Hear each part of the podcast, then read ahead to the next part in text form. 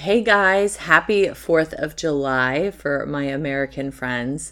Um, today, I wanted to do a little bit of a behind the scenes with you guys just because I get a lot of questions around how am I actually doing this work? Um, what's going on? what are you actually doing? Um, because I talk so much about subconscious programs and negative thought patterns and limiting beliefs because that's what's on my mind all the time.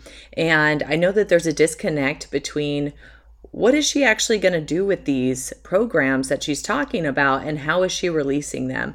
And to really understand that, I'm just going to take this episode to explain it and also give you my input on how I'm doing this energy wise. Um, and what's going on there. So let's go ahead and get started. This should be a lot of fun for you guys. Hey, friend, welcome to Deep Healing for Creative Entrepreneurs. My name is Aubrey Barr, and I am a subconscious release technique practitioner and photography business owner. I know you are sick of ending your day feeling overwhelmed and exhausted, and you are seeking a solution to help you feel creatively inspired and actively engaged in your business as well as personal life. In this podcast, we are going to dig into any limiting beliefs or subconscious programs that are keeping you in a space filled with anxiety and stress. This work is not a temporary solution for your life. No, this is a complete transformation. So grab your coffee or tea and let's start you on the road to healing. And let me just say, you can do this. You are worth it, and you are meant to thrive in life and business. So let's dig in.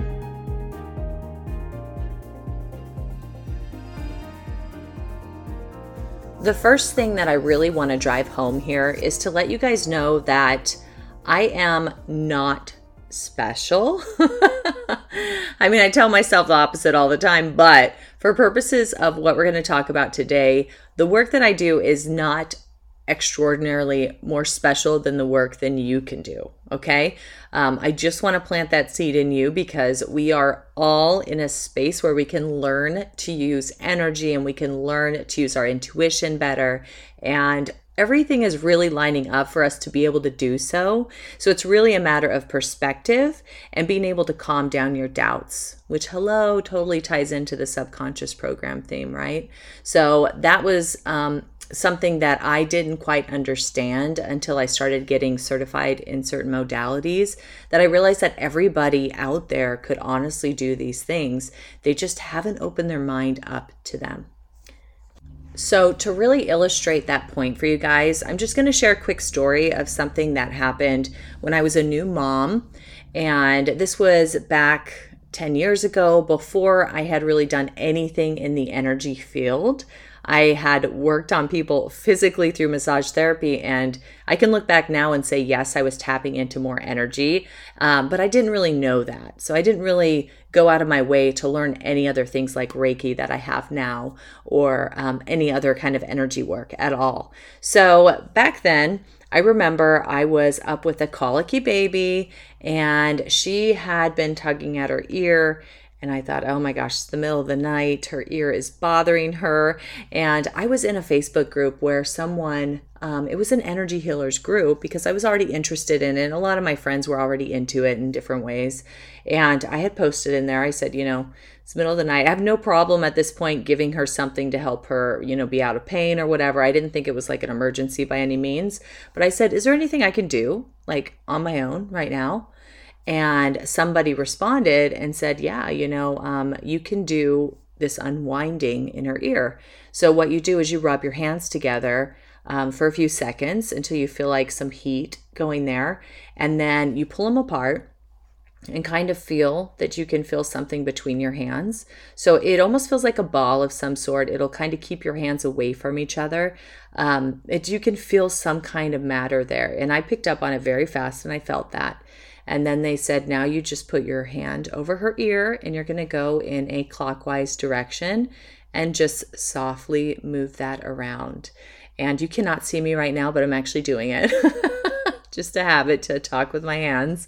Um, but I started doing that, and you know, my arm was a little tired pretty quick. I was like, okay, this is actually a little harder than you would think because you're not really resting on anything, it's all kind of floating. but I was working on her like that, and she was calming down and she was falling asleep. But after about, let's say, five minutes, it did take longer back then, I started to feel a vibration in my hands. And I didn't know what it was at first, just my background being more on the physical side of massage. At first, I thought, oh my gosh, this is like um, fascia feeling, like crinkling in my my hands. Maybe um, maybe my joints are kind of cracking, or maybe um, I'm going through some kind of uh, fascia situation where things are kind of moving around in my hand, and I'm feeling that. And then I went a little slower, and it stayed with me. And then I went faster and stayed. I'm like, no, that's not what it is. That's not what it is at all. And I realized that I was creating the vibration or tapping into the vibration of healing right there in front of her ear. And so, what was happening is I was taking, I was unwinding that tension that she was feeling in her ear, and I was just taking it out. And so, after doing that for a little bit and just being completely amazed that I was totally capable of doing something for her, um, I pulled my hand out and I could feel it leaving. And so, yes, I, you know, I've been around a lot of people. I have done a lot of work on people. I'm not at all in any situation where I'm afraid to work on them or I don't trust my intuition or, you know, I'm I'm actually the opposite, right? Because I've built up years of being comfortable with people and being able to say to people, "Hey, I can help you. Let me help you. You know, and that's what I've been doing for so long. And that's what I love about my work. But yeah, it wasn't something extra other than that. It wasn't uh it wasn't a, a gift I received. It wasn't, you know, something I trained in per se in that moment. It was literally just the power of intention is which is huge in energy work. Intention is so huge in energy work. And then mixed with like that desire to be able to help another human being. So when I talk about that story and I tell people that, it was really almost a moment in my life where I went from thinking, okay, there's certain people out there that are just naturally inclined to be these healers or naturally inclined to be able to, you know, feel emotions or tap into intuition or even be able to, you know, empathetically feel somebody else's emotions. I thought those were just very specific, very special people, very, you know, kind of like what I was, you know, like, right? I just assumed that was something that was ingrained in me. And I'm not saying it's not. However, I am saying that everybody can learn it. Every person out there, especially if you're listening to this, has the ability to be able to tap into that and use it for good. Okay, so that being said, I'll talk a little bit about subconscious release technique, which is the modality that I use mostly when I'm doing long distance healing. I can do Reiki, I love doing it. I incorporate that into my program as well as with my personal clients when I see fit and when they want it, right? I have something for everybody. but with the subconscious release, okay, what I am doing is I am using that same kind of energy field and I'm intentionally asking them to share with me what is going on in their mind or you know what stories come up when we think about certain subjects. You know if they start saying hey I'm on the call today because, you know, I've been in a very big fight with my spouse and this is what's going on. I might ask a few questions. I might dig a little bit more into that story, but a lot of times I am finding that idea that is relatable to their past experiences. So, when we have a fight with our spouse, something in us gets agitated because it's a program from the past they can be as mean as they can be, right? They, it could be a horrible situation, and I'm not taking that away from any of this at all. But at some point, you get triggered because something in you is saying, Nope, this happened to me before, or I remember when this happens, or, you know, every time someone yells at me, it means they're not listening and they don't care. And it's just like a snap, like that's it right? So, um, yeah, when you can take a step back and say, oh my gosh, that's actually coming from inside, that's an amazing thing to do, right? That's just such a, it's such a freedom that comes with that. And um, one of the things that I found myself repeating in my head the other day, and I'm not quite sure why, but um, the bravest thing that we can do is to look inward for our answers. And I just think that gets overlooked so much. But when I'm doing this kind of work and I am trying to help someone feel better with their current situation, um, a lot of times we are going back. We are trying to look at what has happened in the past. And then once I find those, I'm writing them down like crazy. Usually, when I'm one on one with someone or in the group, um, I'll write down a lot of things. They'll see me looking down and writing things down. Um, and then what I do is I go back through and I use muscle testing, which is really the best way for us to tap into our intuition um, without using words, without using uh, too much energy. We just literally make sure we're already grounded and use muscle testing with the fingers in order to find what words are testing, you know, quote, weak.